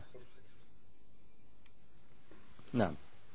طبعا بالنسبة للبنك كما عرفه علماء البنوك المعاصرة أنه مؤسسة تقترض لتقرض ليس للبنك عمل إلا هذا. يأخذ أموال من الناس يقرضها لآخرين بفائدة والفائدة دي بيقسمها بنسب هو يراها ما بين صاحب رأس المال وما بين المقترض. وطبعا هذا العمل لا شك في حرمته عند جميع علماء الإسلام. هذا هو الربا المباشر بعينه الذي لا يمتري أحد فيه. فكل من اشترك في العملية الربوية كل من اشترك في العملية الربوية فهذا داخل في اللعن الذي ذكره رسول الله صلى الله عليه وآله وسلم لعن الله آكل الربا وموكله وكاتبه وشاهديه. الأخ اللي هو يعني بيتكلم بالنسبة للسؤال بيقول إن هو في بنك عقاري. يعني ليس له أي علاقة بالمسألة الربوية. لكن أنا الحقيقة يعني كنت أحتاج إلى مزيد من التفصيل. لأنه الأخ يعني ذكر المسألة مجملة فأنا أرجو يعني منه أنه هو يتصل بي بعد الحلقة مباشرة حتى أستفسر منه عن طريقة يعني عمله يعني العقار إزاي بي يعني بطريقة العمل حتى يعني أجيبه إجابة صحيحة. نعم إن شاء الله. أنا أتفضل السلام عليكم ورحمة الله وبركاته. وعليكم السلام ورحمة الله وبركاته. لو سمحت يا فضيلة الشيخ أنا لي عند حضرتك سؤالين. نعم. السؤال الأول أحيانا لما يعني بعمل أي حاجة مثلا وأكون في نيتي إن أنا باخد ثوابها لربنا سبحانه وتعالى أو إن أنا عايزة آخد ثواب في حاجة تانية جوايا تقول لي لأ انت بتعملي كده علشان خاطر الناس يعني. بحس إن في إن الشيطان دايما بيشككني في إن أنا بعمل الحاجة دي لربنا سبحانه وتعالى مش مثلا علشان أنا بعملها على حد أو يعني لو عملت أي خير لو عملت أي حاجة بحس إن الشيطان أحيانا. أو في حاجة في نفسي كده بتشككني فبحس إن أنا متضايقة يعني ببقى مش عارفة أتخلص من الإحساس ده إزاي فهو فعلا ده حقيقي ولا أنا فعلا بس أنا من جوايا ببقى بعمل بيبقى فعلا يعني أنا طالبة الثواب أنا طالبة يعني إن ربنا سبحانه وتعالى يعني يجازيني عن العمل اللي أنا بعمله ده دي. حاجة. والحاجة الثانية في في حديث أو مش عارفة إذا كان حديث ولا لأ بيقول إن كل الناشف طاهر فأنا عندي بنت صغيرة فأحيانا ممكن آه، مثلا بتتبول مثلا ممكن على سجادة الصلاة أحيانا وممكن أنسى وتنشف وأصلي عليها أو على هدومي. فمش عارفة إذا كان لو صليت مثلا فهل صلاتي هتكون مقبولة ولا هيكون فيها شك. أي نعم. وشكرا. جزاك الله خير. بارك الله فيك. أي نعم. آه، طبعا بالنسبة لي الحقيقة الضابط ما بين الإخلاص وما بين الرياء ضابط يسير. لكن لابد أن نعلم أن الشيطان لا يترك المرء أبدا إلا ويعني يعني في كل عمل يتقرب إلى الله عز وجل يكون للشيطان فيه لمة. لا يتركه أبدا حتى إذا أخلص من تلقاء نفسه ولم يكن يخطر بباله مطلقا أن يرائي الناس يقول له لا أنت ترائي فعشان كده إحنا بنقول بنقول امضي ولا تلتفت. يعني الجماعة قصة أصحاب الغار جماعة اللي انطبقت عليهم الصخرة وكل واحد نظر في عمله كله فاختار هذا العمل. أنا ما أظن أو أتصور أن الرجل جعل يتأنق وينظر حتى يقول لا هذا لا ويختار من عمله لا. إذا قصد المرء وجه الله عز وجل بالعمل يبقى هو ده هي دي النية. فعشان كده إحنا بنقول يعني الشيطان له نزغات نزغات في العمل. وأرجو أن المكلف يكون قوي القلب قوي الجنان لأنه تو ما بيقف مكانه وتو ما بيضرب لخمة كده الشيطان بيصطاده على طول. فعشان كده أنا بقول أهو بقول ال- الأخت اللي هي الفاضلة التي سألت هذا السؤال هذه الوساوس ينبغي أن تطرح ولا يلتفت إليها لأن دي بتبقى مبدأ وسواس. يشك في كل حاجة في حياته يشك في كل حاجة في عمله. أول ما يتوقف على طول الشيطان بيصطاده. عشان كده أنا بقول للأخت امض كما قال القائل لعمر بن عبد العزيز قال له امضي ولا تلتفت. امضي ولا تلتفت. أما بالنسبة لي السؤال بالنسبة لي البنت الصغيرة إذا تبولت على يعني سجادة أو تبولت على شيء من هذا وجف وجف وهي لا تعلم موضع البول أين هو فهذا لا شيء عليها لكن أنا يعني أنصحها بأنها تلقي دائما ثوبا لا تصلي على السجادة إنما لو ألقت يعني ثوبا طاهرا على السجادة وصلت عليه يبقى كده خرجت من المسألة. نعم. نعم. نعم. السلام عليكم ورحمة الله. السلام عليكم. وعليكم السلام ورحمة الله. آه لو سمحت أنا جوزي شغال في شركة سياحة. آه. آه ودلوقتي هو شغال محاسب في شركة سياحة. آه. وانتوا دلوقتي بتقولوا في حرام وفي حلال فدلوقتي هو شغال بقاله 16 سنة أو 17 سنة. وأنا مش عارفة طبعا دلوقتي طبعا أنت عارف شركات السياحة في خمور وفي أجانب بتخش البلد ودوت ودوت. فأنا مش عارفة دلوقتي هل عمل جوزي حلال أم حرام. ما هو هو إيه يعني محاسب؟ ما أنا عايز أعرف طبيعة شغله. آه، محاسب يعني شغال حسابات بيقب بي- قاعد بيمسك فلوس بيقبض بيقبض بيصرف فلوس مثلا لكذا لكذا بس ملوش دعوة ببيع الخمور الحاجات دي. يعني هو شغال في مقر الشركة الرئيسي. لا هذا لا شيء فيه. لا شيء فيه؟ نعم. يعني ما فيش أي حاجة خالص؟ لا ما فيش لا شيء فيه. ما هو هذا الرجل العمل الذي يباشره عمل مباح. عمل المباح لا لا لا بيتعرض لسياح ولا بيمشي معاهم ولا لا لا لا ما بيتعرضش. لسياح ولا أي حاجة ماشي خالص. الحال. ولا بيشوف الخمر ولا لا بينقلها لا ولا لا، ولا بيبيعها ولا أي حاجة. ولا بس هو عمله إن هو بياخد فلوس الشركة.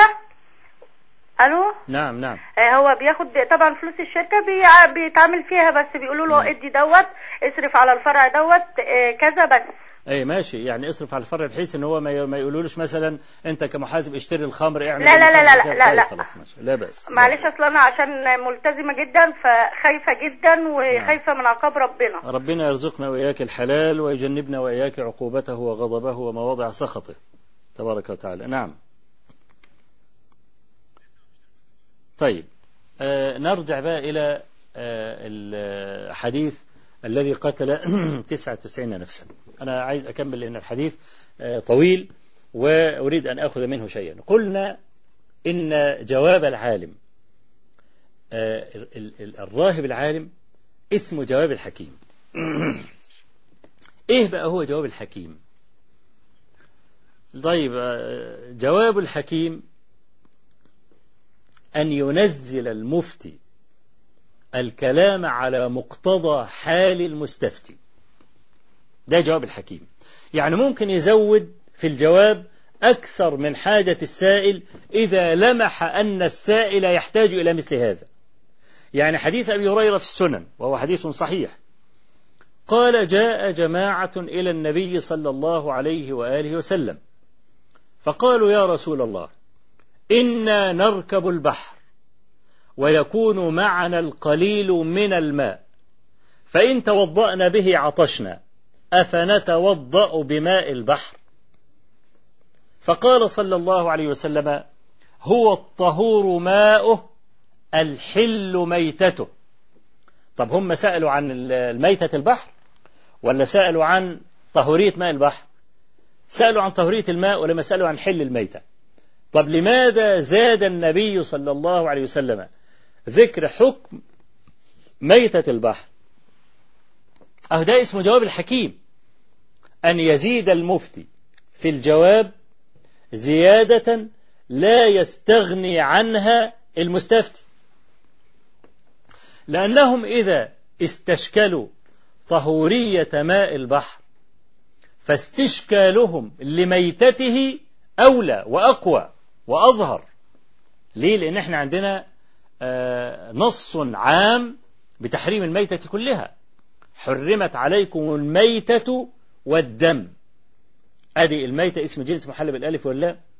يشمل كل أنواع الميت كل ما مات. كان له روح فمات. طب ما السمك ما هو بيموت. أهو.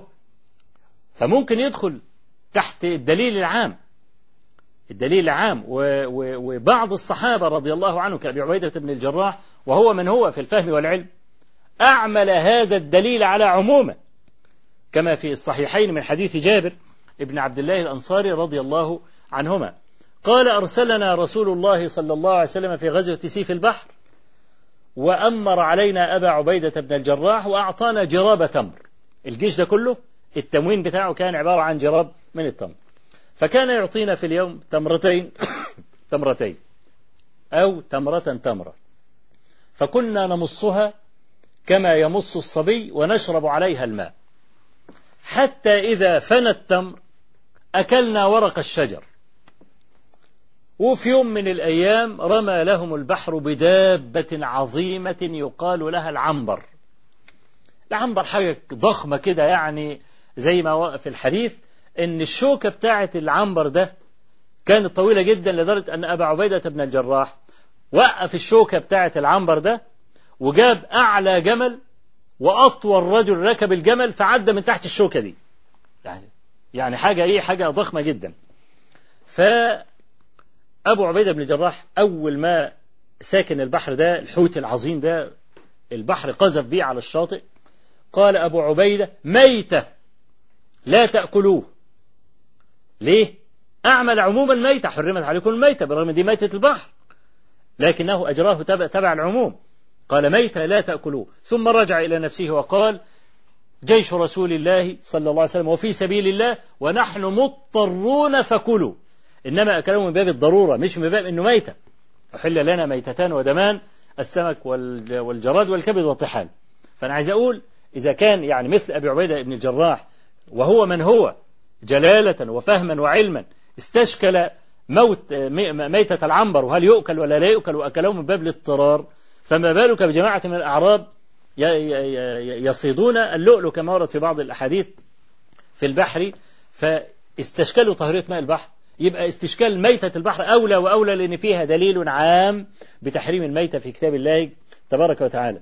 فعشان كده الرسول عليه الصلاة والسلام أجابهم بجواب الحكيم بيقولوا له أنا أتوضأ بماء البحر كان ممكن يقولوا نعم توضأوا بماء البحر وانتهى الجواب على كده.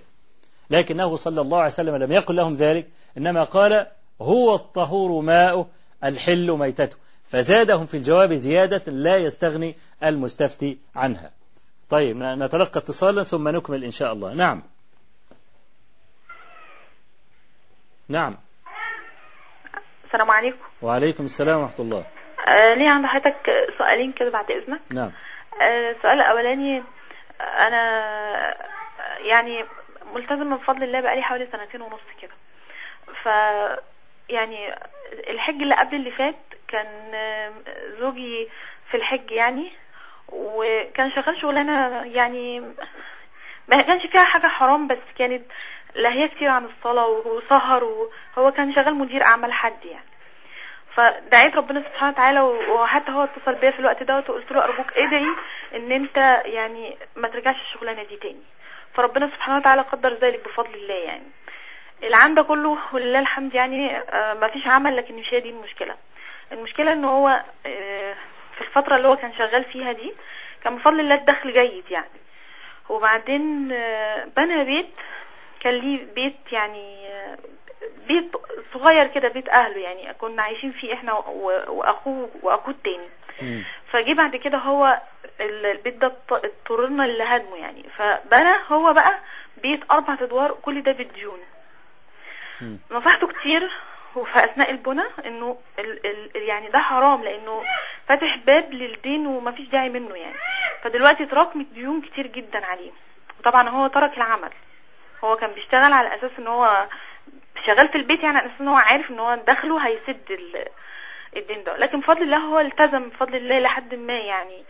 فدلوقتي هل الدين اللي عليه دوت حرام؟ أنا حاسة إن عدم يعني عدم وجود شغل ليه في الفترة الطويلة دي كلها مش يعني ده ذنب والعياذ بالله. ذنب إن هو فتح على نفسه باب دين بدون أي فايدة.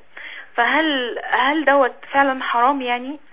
لأن هو بيقول لي إن هو مش حرام. هو في نيته إن هو كان عايز يجمع برضه إخواته في نفس البيت تاني. طب أنا عايز بس أسأل يعني هو الجماعه أصحاب المال الذين أدانوه بيطالبوا بالفلوس؟ آه طبعا هم يعني منهم اللي هم كانوا شغالين شغالين بإيديهم اللي هم زي العمال زي اللي جابوا حديد الحاجات دي بيطلبوا بفلوس. لكن أصدقائه بيقولوا له على مهلك يعني. حتى في الفترة اللي هو قاعد فيها دي هو برضو أحيانا هم بيدوا له فلوس كسلف يعني على سبيل السلف آه طيب. آه والسؤال الثاني أنا برضو أول ما التزمت كنت حاسة بفضل الله يعني إن أنا يعني في إحساس عالي جدا جوايا وكده. بقالي تقريبا حوالي سبع شهور. والله أعلم يعني على حسب ما بفهم وبسمع من حضراتكم كده إنه في ذنب أكيد ربنا سبحانه وتعالى يعني طردني منه يعني لأن أنا حاسة ان بفتور شديد جدا جوايا لكن أنا مواصلة العمل بفضل الله سبحانه وتعالى يعني. لكن حاسة مش زي زمان مش زي مش زي الأول يعني. نعم نعم. فمش عارفة يعني طب أنا دلوقتي بفكر مش عارفة إيه هو الذنب بالظبط يعني لو كان في ذنب إيه هو الذنب بالظبط؟ ولو هنقول على عموما يعني طب أنا عايزة دلوقتي أرجع للوضع الأولاني وضع قلبي مش وضع العمل. يعني أنا حاسة دلوقتي جوارح فقط بتصلي بتقيم بتصوم كده. لكن نعم نعم. مش زي زمان يعني. طيب نعم نعم. فأنا أعمل إيه في الحالة ديت؟ طيب ماشي ماشي. نعم. وجزاكم الله خير. بارك الله فيك طبعا بالنسبة لي يعني السؤال الأول ومسألة الدين. أما الدين فهو شيء عظيم جدا. لأن النبي صلى الله عليه وسلم آه، قال أتاني جبريل. فقال لي يغفر للشهيد كل ذنب إلا الدين. وفي الحديث الآخر عند النسائي وغيره أن النبي صلى الله عليه وسلم كان إذا مات ميت يسأل أعليه دين؟ فإن كان عليه دين قال صلوا على صاحبكم. وإلا صلى عليه صلى الله عليه وسلم. وفي مرة من المرات جاءت جنازة فسأل عليه دين قالوا عليه آه، درهمان فقال صلوا على صاحبكم فبعض الصحابة آه، تطوع وقال أنا أقضي عنه هذا الدين يا رسول الله وصلي عليه. فصلى النبي صلى الله عليه وسلم عليه. وثم بعد يومين كده النبي عليه الصلاة والسلام لقي الرجل قال أقضيت دين صاحبك؟ فقال بعد يا رسول الله يعني لسه ميت يعني. ثم قضى دينه وذهب إلى النبي صلى الله عليه وسلم وأخبره أنه قضى دينه. فقال عليه الصلاة والسلام الآن برد جلده. ومعروف أن الدين يحبس يحبس صاحبه فلا يدخل الجنة حتى يقضي ما عليه. فالدين مسألة خطيرة مسألة كبيرة. إذا كان هذا ال ال الأخ بنى يعني بيت أربعة أدوار أنا بقول له يبيع البيت أو يبيع بعض هذا البيت ويقضي دينه لأنه لا يضمن أن يسد الدين بعد موته. ليه؟ قليل جدا من الناس هو اللي بيكون مكترث لسداد الدين بعد بعد موت الميت. يقول لك خلاص الحي أبقى من ميت والله يرحمه بقى ويغفر له الأولاد محتاجين الكلام ده. فيتورط بأنه لا يسد دينه. عشان كده أنا يعني بقول له الدين خطير جدا وإذا كان في بعض الناس سامحوك وأنهم بيعطوك مهلة ولا زالوا يقرضونك المال فلا بأس بذلك إن أعطوك فسحة. أما الرجل الذي يطالب بدينه فلا بد أن يعطى دينه. والآخرون إذا كنت تعلم إن في من وراءك من سيسد دينك بعدك فممكن الإنسان يكتب وصيته. إنما إذا كان يعلم من واقع الحال أنه إذا مات ولن يسد أحد دينه بعده فهذا يجب عليه وجوبا أن يقضي دينه حتى لو باع كل ما يملك. نعم. السؤال الثاني الأخت بتشتكي من الفتور والفتور هذا داء عام لأنه مرتبط بالإيمان والإيمان كما هو مذهب أهل السنة والجماعة يزيد وينقص يزيد بالطاعات وينقص بالمعاصي. ولا شك أن هذا الفتور في ساحة الدعوة كان سببا أيضا في فتور كثير من الإخوة والأخوات بسبب قلة اجتماعهم مثلا في المساجد أو على دروس العلم أو نحو ذلك. فينبغي يعني هذه الأخت أنها يكون لها حاشية. الأخت دي كلها حاشية. تتواصى على فعل شيء من الطاعات. يعني في كتاب البيعة للإمام النسائي رحمة الله عليه قال البيعة على الصلوات الخمس. يعني يمكن أن يحصل بيننا وبين بعض نوع من التواصي على فعل الخير. الاجتماع على كتاب من الكتب أو اجتماع على كتاب ربنا تبارك وتعالى نحفظ منه ونقرأ في تفسيره ونتفقه في سنة النبي صلى الله عليه وسلم. هذا واجب على المسلم والمسلمة في الجملة إذا أراد أن يخرج من مسألة الفتور هذه. كل شيء الآن مثير للإحباط. الحالة العامة التي يعيش المسلمون فيها الآن مثيرة للإحباط. الحالة الخاصة التي يعيشها المرء مثيرة للإحباط. لا خلاص من هذا إلا بهذا الاجتماع ثم عليك بمطالعة أخبار أهل العلم من الصحابة والتابعين. كان أبو حنيفة رحمه الله يقول آه معرفة أخبار القوم أحب إلي من كثير من الفقه. يعني معرفة أخبار القوم اللي هو إيه؟ معرفة سير الصحابة والتابعين وتابعيهم لا سيما أهل الصدق وأهل العلم وأهل الزهد والورع من هذه الأمة وهم بحمد الله كثيرون جدا. ونسأل الله تبارك وتعالى أن يأخذ بأيدينا ونواصينا إلى مراضيه. نعم. نعم. السلام عليكم. وعليكم السلام ورحمة الله. آه، لو سمحت يا شيخ آه، أنا بسأل بالنسبة لما أصلي في البيت منفردة لوحدي. هل أقيم لنفسي؟ نعم. طيب في سؤال ثاني آه سؤال تاني بعد ما بخلص من الصلاة. آه، كنت قرأت إن أنا أقرأ آية الكرسي بعد الصلاة. مم. فسمعت إن هو حديث ضعيف. نعم.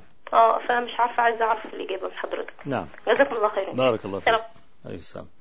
أما الإقامة طبعا أذان المرأة لنفسها وإقامتها الصلاة لنفسها هذا كله داخل في باب المستحبات. يعني المرأة إذا صلت بلا أذان ولا إقامة فهذا لا شيء عليها. أما بالنسبة للحديث من قرأ آية الكرسي دبر كل صلاة لم يمنعه من دخول الجنة إلا الموت فهذا الحديث قواه شيخنا أبو عبد الرحمن ناصر الدين الألباني رحمه الله تعالى. نعم. نعم. السلام عليكم. وعليكم السلام ورحمة الله وبركاته. السلام عليكم ورحمة الله وبركاته. وعليكم السلام ورحمة الله وبركاته. كيف حالك شيخنا؟ الله يحفظك. إحنا سعداء جدا والله. بارك الله فيك. يا ريت- يا ريت. وطي وطي بس الجهاز عندك. حاضر حاضر. نعم تفضل يا أخي. فحضرتك يا شيخ كنا عايزين نسأل يعني على كثرة المشارب وكثرة الناس في في, هذه الآونة يعني. كثرة إيه؟ مشارب الناس وظهورها ال- اللي هم الظاهرين يعني في الفتوى من هو العالم الذي يؤخذ منه الفتوى الحقيقية ومن هو شبيه العالم؟ حتى لا يختلط على الناس لأن الناس يعني ممكن يسأل شيخ بتاع مسجد أو يسأل مثلا أي واحد من من الملتحين أو من الإخوة العوام هو عنده العالم أو عنده ال- الشيخ يعني ده عالم في كل حاجة طالما ملتحي أو رجل يعني ذو وجه حسن وجه حسن فهذا الرجل يعني يبقى عنده دين وفقه. فعايزين حضرتك بعد إذنك آه، يعني تفسر آه، مسألة الذي يؤخذ منه الفتوى مما لا يأخذ منه يؤخذ منه الفتوى. نعم. وأحسن الله إليك شيخنا وجزاك الله خيرا. بارك الله وأحسن فيك الله في أمرك وأحسن في عملك. بارك الله فيك آمين العلم قال الله قال رسوله. قال الصحابة ليس خلف فيه. ما العلم نصبك للخلاف سفاهة بين الرسول وبين رأي فقيه. العلم قال الله قال رسوله. هذا هو العلم. كتاب الله عز وجل وسنة النبي صلى الله عليه وسلم. طبعا بكل أسف يعني آه، مسألة التمييز بين العالم وشبيه العالم هنا في هذا الزمان أصبحت مسألة عسيرة. ليه؟ لأن الدين لم يعد ظاهرا. كان زمان لما كان فيه اهتمام بالعلوم الشرعية والجانب الشرعية والكلام ده. كان بيبقى أهل العلم معروفين طلبة العلم معروفين. حتى كان بيبقى لهم آه، يعني صيت وكان بيبقى لهم تراجم كمان بحيث المرء يعرف إن هذا عالم وهذا ليس بعالم. لكن إحنا عايزين نضع يعني ضابطا عاما الآن في زماننا. من عرف باتباعه للسنة وتعظيمه للدليل وهذا قلما يخفى على ناظر أو على سامع فهذا يستفتى. أما من ليس له شيوخ ولم يجسو بركبتيه لطلب العلم ولا يعرف عنه تحصيل فهذا هو الذي ينبغي أن يتجنب. وأنا قلت قبل ذلك أن هؤلاء الذين لم يدرسوا العلم أفسدوا الذوق العام. أفسدوا الذوق العام. الذوق العام يعني الجماعة اللي طالعين في كثير من المنابر سواء كان في بعض الفضائيات أو كان في المنابر أو كان في بعض المجلات أو في بعض الإذاعات أو الكلام ده. وهو ليس بأهل للفتوى. هؤلاء كما قلت أفسدوا ذوق الجماهير. يعني المسألة دي لها جانب سلبي وجانب إيجابي. الجانب الإيجابي أن الناس يريدون الدين. لأن معنى أن الناس يطلع واحد جاهل مثلا بالعلوم الشرعية لكن عنده لسان بيعرف يتكلم كلمتين ويعرف يحكي حدوتة من هنا وموعظة من هنا والكلام ده لكنه جاهل. ده بيبقى له مثلا أتباع بالألوف أو بالملايين. الجانب الإيجابي في الموضوع إن الناس كلها عايزة الدين ولذلك اعتبرته إماما. الجانب السلبي أن هؤلاء أفسدوا ذوق الجماهير. وأنا بشبه الكلام ده بإيه بقول مثلا لو أن قوما يمشون في صحراء واستبد بهم العطش حتى كادت أعناقهم أن تندق من العطش. لقوا بئر ماء آس متغير. الماء طعمه متغير والرائحة متغيرة لكنه هيموت من العطش. فضل يشرب ويشرب. طبعا كان في الأول مش مستطعم المية لكن مع كثرة الشرب بدأ ذوقه يفسد. خلاص اتعود على الماء الآسف. أول ما تجيب له ماء عذب فرات سلسبيل يقول لك لا الماء ده طعمه مش كويس. طب هو ده الماء اللي طعمه مش كويس؟ لا. ومن يك ذا فم مر مريض يجد مرا به الماء الزلالة فسد ذوقه فبالتالي كل ما تيجي علشان خاطر تعطي الدين نقيا صافيا لهذا الإنسان يعترض عليك. يقول لك لا أنت كده متشدد. أنا على بال بقى أنا هذا البني آدم أصحح له بقى المفاهيم وأعدل له الذوق بتاعه باخد مرحلة طويلة في المسألة دي. فهؤلاء طولوا على الدعاة أهل العلم الحقيقيين طولوا عليهم الطريق وظهر أهل العلم في نظر الناس أنه من المتشددين. يعني مرة من المرات جاء واحد يسأل سؤال. وهذا السؤال يتعلق بحديث رواه الإمام البخاري رحمه الله معترض على الحديث. الحديث بيقول إيه؟ إن في بنت في ألم في عينيها وكان زوجها ميت وكان في فترة عدة وبعدين أمها جاءت تستأذن النبي صلى الله عليه وسلم أنها تحط كحل حتى لا تذهب عينه. فأبى النبي صلى الله عليه وآله وسلم أن تستخدم المرأة الكحل برغم أن المرأة جاء عشان تقول لها إيه تقول النبي صلى الله عليه وسلم أن لا تكاد عينها تذهب. خلاص؟ في رواية بإسناد صحيح عند قاسم بن أصبغ في مسنده أو في مصنفه قال صلى الله عليه وسلم لا وإن ذهبت عينها. فجاي بيقول مش الضرورات تروح المحظورات. يعني إنسانة عينها هتروح. هنحط لها كحل في فترة العدة. طيب ما دي ضرورة. فالضرورات تبيح المحظورات. يبقى إزاي بقى لا وإن ذهبت عينها؟ فهو لم يفهم هذا. ويعتبر إن ده نوع من التشديد وده ضد القاعدة ضرورات تبيح المحظورات. إحنا بنقول لا ليس ضد القاعدة اولا. لأن ذهاب عينها مظنون وليس أمرا قطعيا. يعني الأم لما بتقول إن عين البنت هتروح ليس عندها علم يقيني إن عينها هتروح. دي نمرة واحد. نمرة اثنين إن في أدوية أخرى بخلاف الكحل بخلاف الكحل. لو لو تصورنا مثلا أن هذا هو الدواء الوحيد ولا دواء غيره كان ممكن نقول الضرورات تبيح المحظورات. والنبي صلى الله عليه وسلم كان مثلا يقول لها لا بأس أن المرأة تستخدم الكحل. لكن في أدوية أخرى. المرأة يمكن أن تعالج عينها بهذا. يبقى إزاي بقى تروح على ما حرم الله عليها وتستخدمه في زمن العدة وفي دواء آخر؟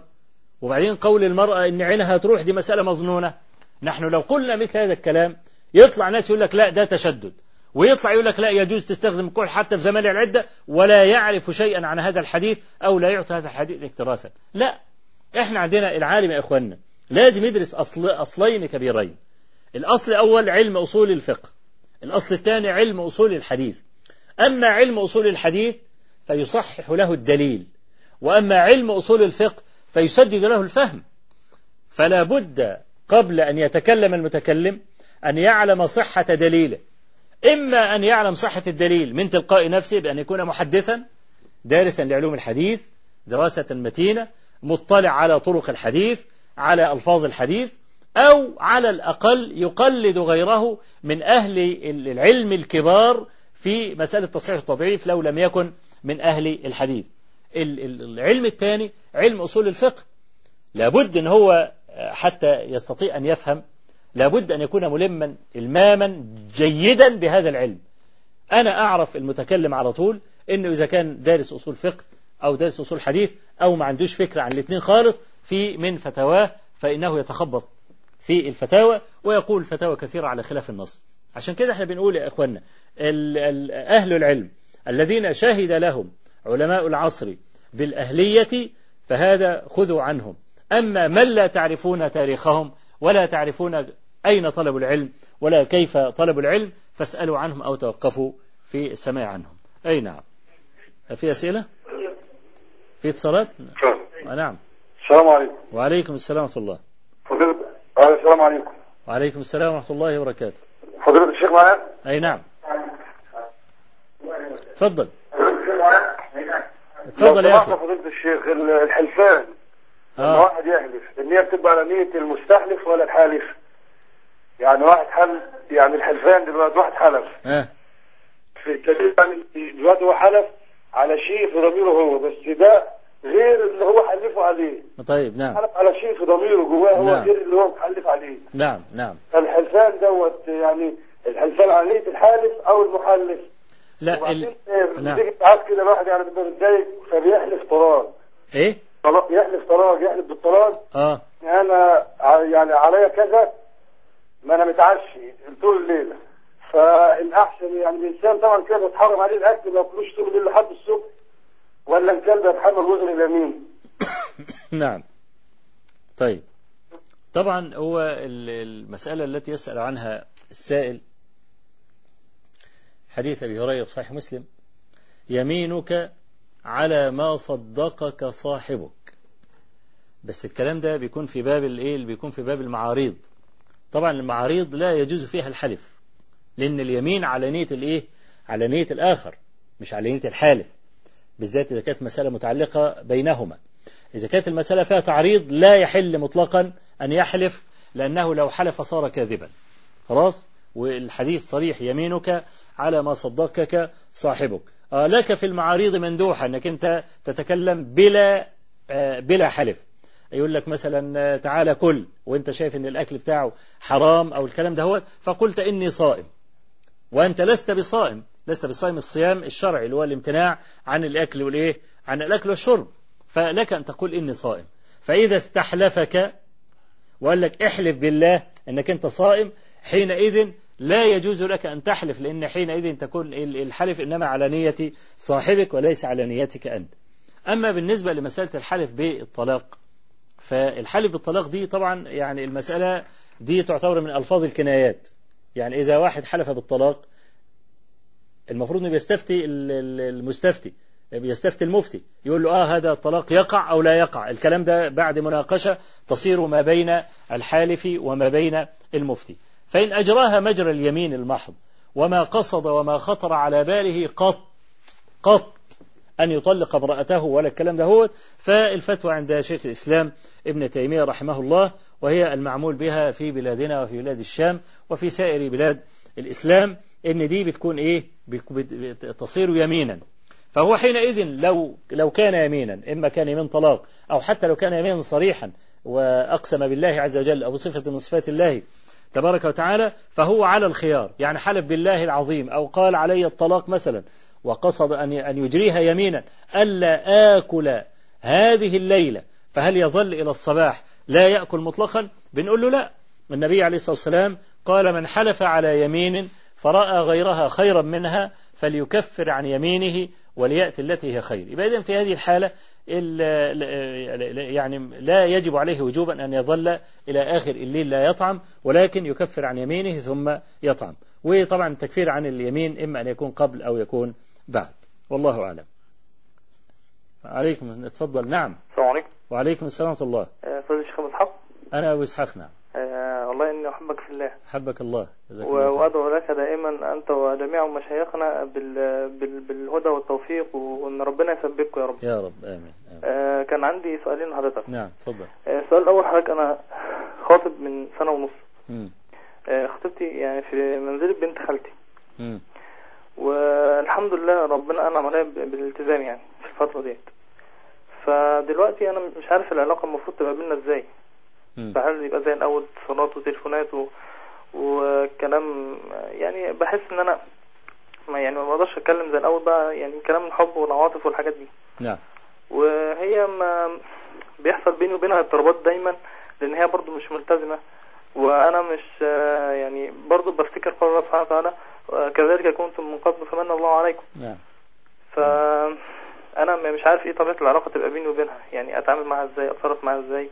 طيب ماشي. في- وفي حاجة تاني برضو. نعم. آه، حضرتك برضو أنا يعني الحمد لله برضو التحيت ووالدي شغال في الشرطة وهو خايف إن هو آه، يتأذي في شغله بسبب يعني. مم. فأنا إيه أتصرف إزاي برضو؟ نعم. وجزاك الله خير. بارك الله فيك. السلام عليكم. عليكم السلام ورحمة الله. أما طبعا بالنسبة للخطبة فالخطبة هي وعد بالزواج فقط. ليس لك عليها حقوق وليس لها عليك حقوق. امرأة أجنبية. آه الخاطب إنما أبيح له النظر كما قال النبي صلى الله عليه وسلم للمغيرة ابن شعبة قال انظر إليها فإنه أحرى أن يؤدم بينكما أي أحرى أن يدوم الود بينكما. يبقى الرجل إذا ذهب ليخطب المرأة آه، ممكن يروح مرة واثنين وثلاثة أربعة وعشرة وعشرين مفيش حد معين في السنة لعدد المرات التي يرى الرجل فيها المرأة. لكنه إذا وصل إلى قناعة أن هذه المرأة تصلح أن تكون امرأة له انتهت الإيه؟ الرخصة التي رخصها الشارع للرجل لينظر المرأة الأجنبية وعادت المرأة أجنبية كما كان. فلا يجوز أن يراها ولا أن يكلمها في التليفون ولا إلى آخره لحد ما يعقد عليها العقد الشرعي. طبعا بقول الكلام ده لأن كثير من الأسئلة آه، التي تصلوني تصلوني بخصوص هذه المسألة. بنقول ليس هناك حد معين لرؤية الخاطب لمخطوبة. لا حتى يصل إلى قناعة دي ممكن تصل تكون من مرة من مرتين واحد من ثلاثة واحد من أربعة واحد من عشرة واحد من عشرين لحد ما يصل خلاص إلى قناعة الرخصة الشرعية انتهت. وصارت المرأة الأجنبية فلا يحل له أن يكلمها فضلا عن أن يغازلها فضلا عن أن يخرج معها طبعا. فأنت يعني بال- بالنسبة لك آه، خلاص آه، لا يحل لك مطلقا لا أن تكلمها ولا أن تجالسها فضلا عن ما كان يحدث بينكما قبل زمان الالتزام.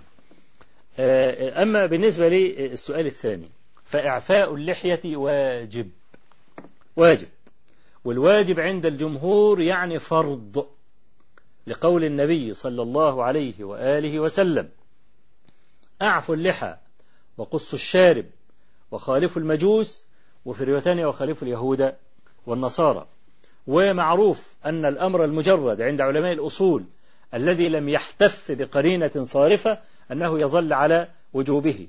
وليس هناك قرينة تصرف هذا الأمر عن الوجوب. أما الحديث الذي رواه الترمذي أن النبي صلى الله عليه وسلم كان يأخذ من لحيته من طولها ومن عرضها فهذا حديث كذب لا يصح. وعليه فلا يجوز لك أن تحلق لحيتك. نعم. وعليكم السلام. نعم. السلام عليكم. وعليكم السلام ورحمة الله. الشيخ أبو إسحاق. نعم. يا أهلا وسهلا الله بحضرتك يحفظك. جزاك الله كل خير عن قناة الحكمة. بارك الله وعن فيك. كل أمة المسلمين الله جميعا يحفظك. أنا ليا سؤال عند حضرتك. تفضلي آه، دلوقتي حضرتك سمعت قبل كده في على قناة الناس حضرتك قلت إن الست اللي ما بتص... اللي ما بتصليش جوزها كذا مرة يقول لها وبعد كده يطلقها. نعم. حتى لو كان جايب منها عيال. نعم. طب ما حكم الدين في زوج ما بيصليش؟ وطبعا حضرتك عارف إنه ما يترتب على عدم الصلاة إن ما فيش أي بركة في البيت وإنه عنده شباب وإن برضه مت- متابعين نفس القصة نعم. إن هم برضه ما بيصلوش. نعم. إيه حكم الدين بقى في إن هي بتصلي وعارفة فروض ربنا وكل وكل الطاعات بتأديها؟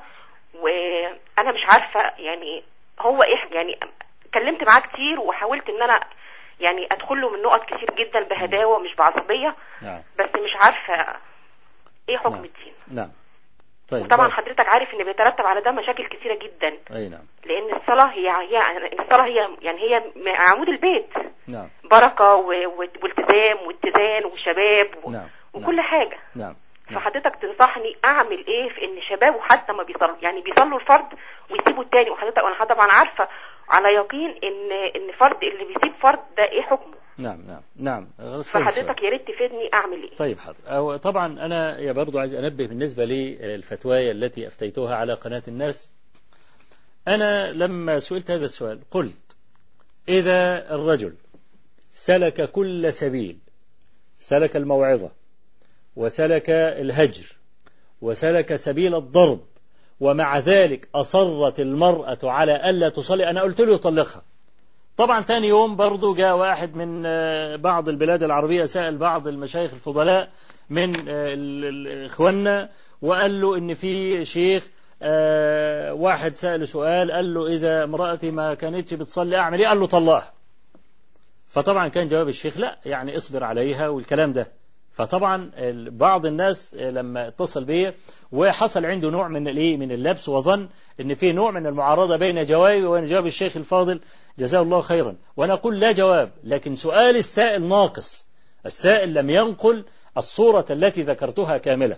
ليه؟ لأن جواب الش- الشيخ حفظه الله الذي أجاب في المسألة دي. قال له لا اصطبر عليها. طب أنا لما بقول إذا وعظها وهجرها وضربها. هو ده كله إيه؟ ما هو ده كله صبر عليها.